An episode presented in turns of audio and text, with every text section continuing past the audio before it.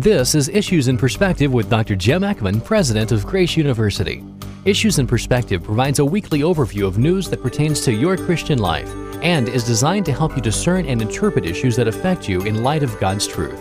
Here is Dr. Jim Eckman to help you think biblically about these issues. Welcome and thank you for being with me today on our program Issues in Perspective.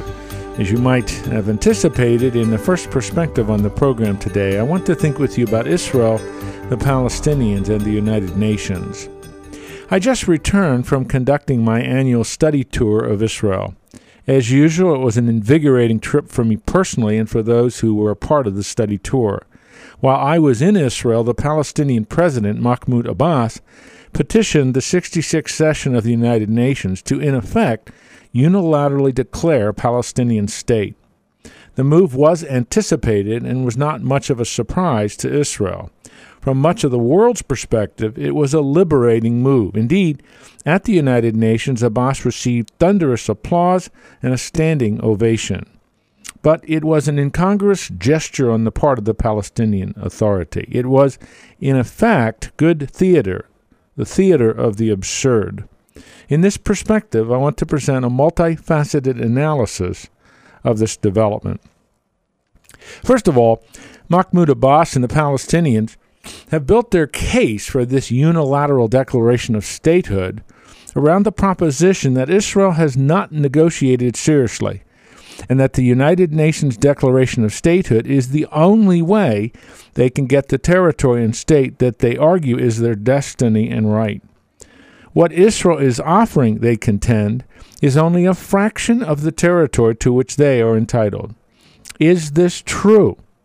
Is it an accurate justification for this radical and, in my view, unjust course of action? Understanding the action of the Palestinian Authority recur- requires a review of what has occurred nearly 64 years ago, what occurred at the United Nations. On November 29, 1947, the General Assembly voted to partition British controlled Palestine into two states, one Arab and one Jewish, which would then live side by side in peace. Obviously, the Jews accepted this agreement, but the Palestinians rejected it and joined with five Arab armies to destroy the Jewish state of Israel. They failed. Similar wars to liquidate the Jewish state occurred in 1956, 1967, and in 1973. Then, in 1993, the Palestinians received another chance to accept the two state solution. During the Oslo Accords negotiations in Norway, Palestinians and Israelis pledged to resolve all outstanding issues through face to face negotiations. This pledge produced two Israeli peace proposals, one in 2000 and one in 2008, that met virtually all of the Palestinians' demands for a sovereign state in areas won by Israel in the 1967 war, including concessions in the West Bank, Gaza, and even East Jerusalem. Incredibly, in the 2008 offer by Ehud Olmert of Israel, Israel was willing to give the Palestinians 100% of the West Bank with appropriate land swaps, Palestinian statehood, and amazingly, even the division of Jerusalem with Muslim parts becoming the capital of the new Palestine.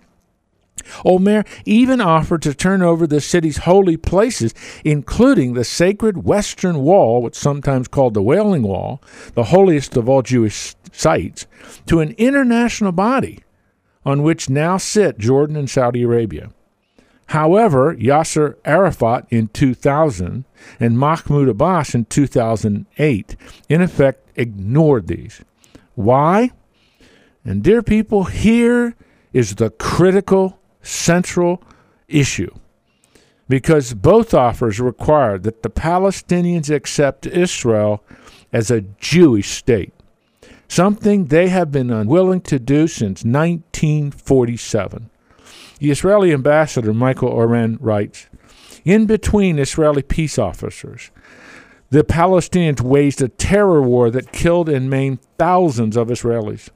When Israel uprooted all of its settlements from Gaza in the year 2005, the Palestinians failed to create a peaceful enclave. Instead, they created a Hamas terrorist stronghold that has fired thousands of rockets at Israeli citizens. Yet, in spite of their rejection and trauma, Israelis continue to uphold the vision of two peaceful adjacent states. Since 2009, Prime Minister Benjamin Netanyahu has ordered the removal of hundreds of checkpoints in the West Bank facilitating remarkable economic growth and dramatically increased transport in and out of Gaza. When President Obama asked Netanyahu to freeze the construction of West Bank settlements, he announced an unprecedented 10 month moratorium on such settlement construction. But over the course of two and a half years, Mr. Abbas negotiated for a total of six hours and then refused to discuss Israel's security needs. The bottom line of all of this is that the Palestinians are unwilling to accept Israel as a Jewish state, a homeland for the Jewish people all over the world, unless and until they are willing to accept that, there will be no peace. Israel has demonstrated again and again that it is willing to give up land for peace. They did it with Egypt, they did it with Jordan, but the peace with the Palestinians requires that they acknowledge Israel's right to exist and to exist as a Jewish state. All events since 1947 have demonstrated that they are unwilling to do so. By going to the United Nations and by insisting that the United Nations recognize the Palestinian state, Mahmoud Abbas is in effect trying an end run around the fundamental requirement that Israel has a right to exist as a Jewish state.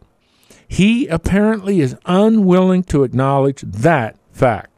Unless he does, the United Nations has no right to grant Palestinians that kind of recognition. This leads me to a second part of this analysis. Israel has lived under a cloud of perpetual dread since its creation in 1948. As columnist Bret Stephens has argued, just consider the two months that Israel had in August and September of this year, 2011. First, on the 18th of August, eight Israelis were killed in a sophisticated cross border ambush near the frontier with Egypt. Two, from August 18th through August 24th, some 200 large caliber factory made rockets and mortars were fired at Israel from Gaza. Three, on September 1, the head of Iran's atomic energy entity announced that it was moving the bulk of its enrichment facilities to a heavily fortified site near the city of Qom. Number four, on the 2nd of September, the United Nations released a report on the May 10th Turkish flotilla incident, which defended Israel's right to enforce the naval blockade on Gaza and noted that Israeli commandos faced organized and violent resistance. The Turkish government then pulled its ambassador from Tel Aviv and expelled Israel's ambassador to Ankara. Number five. On September the 8th, Turkey's prime minister announced that Turkish warships would escort future Gaza bound flotillas. Six. On September the 9th, thousands of hooligans stormed and nearly sacked the Israeli embassy in Cairo, Egypt. Finally, the world community enthusiastically embraced Mahmoud Abbas at the United Nations, but never held it accountable for all of its atrocities against Israel. The world community holds Israel to a totally different standard when it comes to moral legitimacy. The world community insists that Israel end its occupation of the West Bank, that's always the term it's used, but it has never insisted that the Palestinians accept Israel as a Jewish state, a state where Jews can have a homeland. The world community insists that Israel recognize a new Palestinian state as a homeland for the Palestinian people, but it does not insist that the Palestinians recognize Israel as a homeland for the Jewish people. No Israeli leader should be required to accept terms for the creation of a Palestinian state that does not include the recognition of the Jewish nature of the Israeli state. The Jews of Israel are asking one sim- simple thing of the world community, one simple commitment of the Palestinians accept the state of Israel as a Jewish state a homeland for Jewish people. End your demands for the right of return and accept us as a Jewish state. When I was in Israel a few days ago, I heard again and again from Jewish leaders and friends of mine that they are willing to accept the Palestinian ex- state. They are willing to exchange land for peace. They will give virtually the entire West Bank back to the Palestinians. But it must be a peace, they said again and again and again to me. It must be a peace where the Palestinians, Hamas included, accept that Israel is a Jewish state. Once they do so, Israel is willing to share its technology with its neighbors, including the Palestinians. It is willing to share its considerable resources with the Palestinians to develop this entire region. But the Palestinians will not do that. Since 1947, when that initial petition was passed by the United Nations, the Palestinians have refused to accept Israel as a Jewish state. The demand that Mahmoud Abbas to the United Nations presented that they recognize the Palestinian state is an effort to get a state without settling on peace with Israel. They want a state without recognizing Israel's right to exist as a Jewish state. Abbas cannot do that. And the world community must not permit Mahmoud Abbas to accomplish this end run. It is ethically and morally wrong for the world community to do that. What I have tried to do in this perspective is present a brief historical perspective on what has been going on in this part of the world since 1947 48. But it comes down to one bottom line issue. And I mean this with all my heart because people who are in Israel, who are friends of mine, have declared this again and again and again. We will share everything with the Palestinians. We accept that they have a right to a state, and we will give up land, but we insist that they recognize our country, the country of Israel, as a Jewish state. Dear people, there is absolutely no evidence that Abbas, the Palestinian Authority, Hamas, or anyone else in that neighborhood is willing to make that acknowledgement. Why should the world community try to force Israel to accept the Palestinians when the Palestinians will not accept them? No nation on this planet should be required to do that. It is unjust, it is unfair, and it is a, an egregious double standard to demand that of Israel.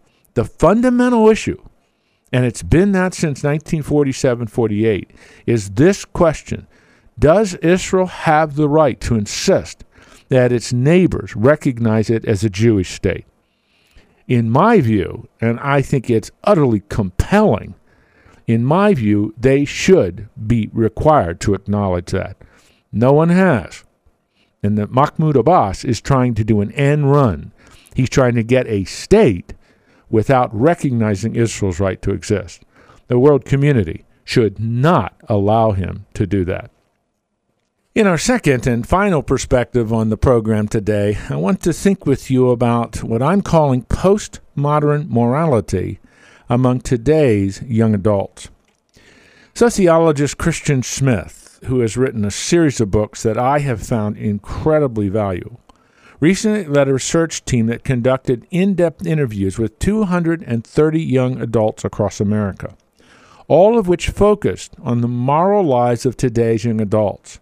The results, at least from my perspective, the results are quite depressing. Let me summarize the salient findings of this research project. Number one, when asked to describe a moral dilemma that they faced, two thirds of the young people ages 18 to 25 either could not answer the question or describe problems that are not moral problems at all, like whether they could afford to rent a certain apartment or whether they had enough quarters to feed the meter in a parking lot.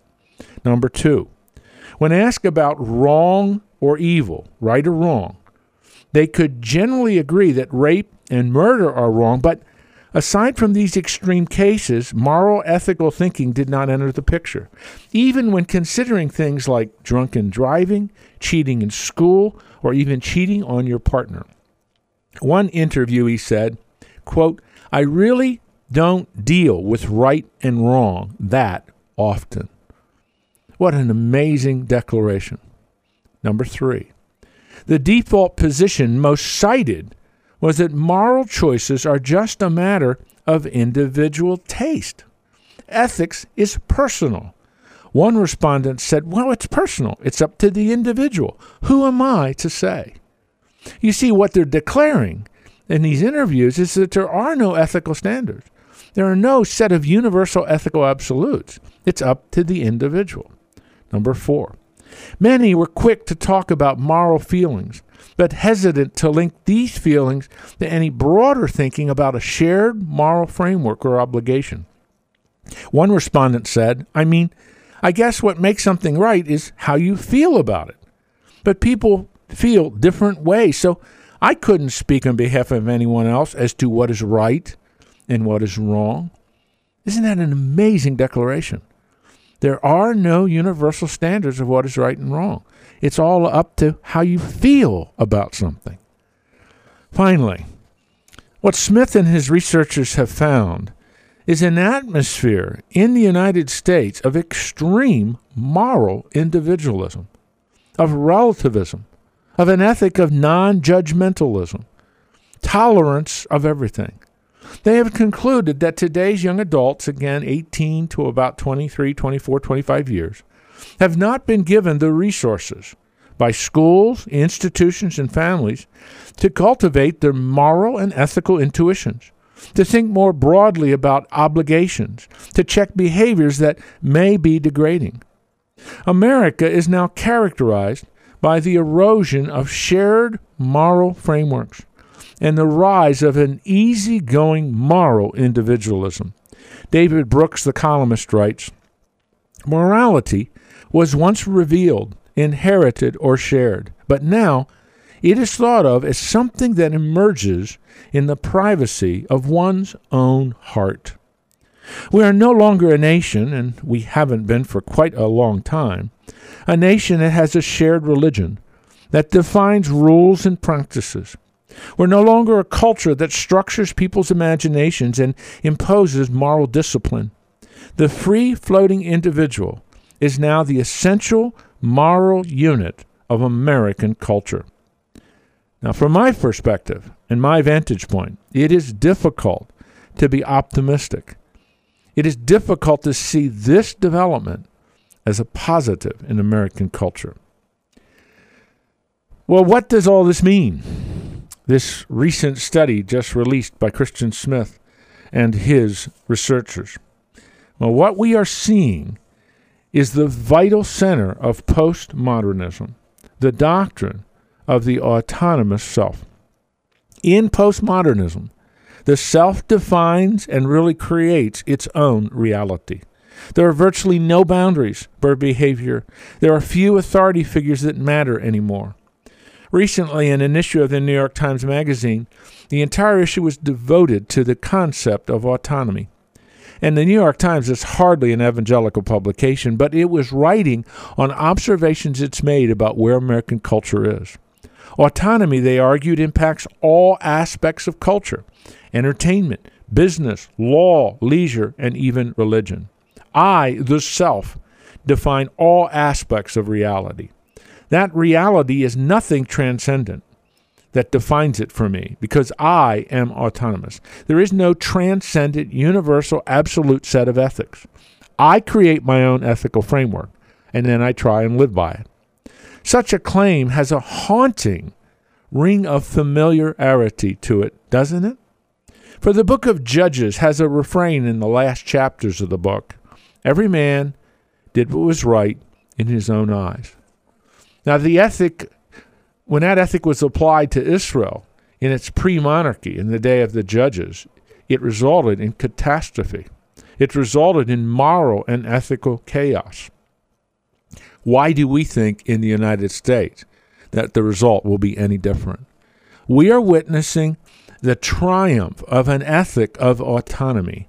Every man doing what is right in his own eyes. And when you mix that individual autonomy with America's deep seated commitment to rights and liberties, one can see how lethal this combination can become in area of sexuality, ethics, and morality. There are no boundaries. There are no absolutes. It is the right of the individual that is absolute. This, therefore, frames the discussion on key cultural issues of our day abortion, homosexuality, cohabitation before marriage, genetic and reproductive technologies in their use, the right to die with dignity, and on and on and on. When every man does what is right in his own eyes, the limits to freedom and rights are boundless. Nearly 73% of students surveyed in a recent poll said that when their professors teach ethics, the normal message is that uniform standards of right and wrong do not exist. Indeed, what is right or what is wrong depends on differences in each individual and in culture. So if all beliefs are equally valid, there's nothing to debate. Nothing separates out personal truth from self delusion. If students currently in college are convinced that ethical standards are simply a matter of individual choice, they are less likely to be reliably ethical in their careers. We are now living in a culture where there is no shared ethical framework, no ethical foundation, no institutions that help young adults construct a framework for ethical decision making.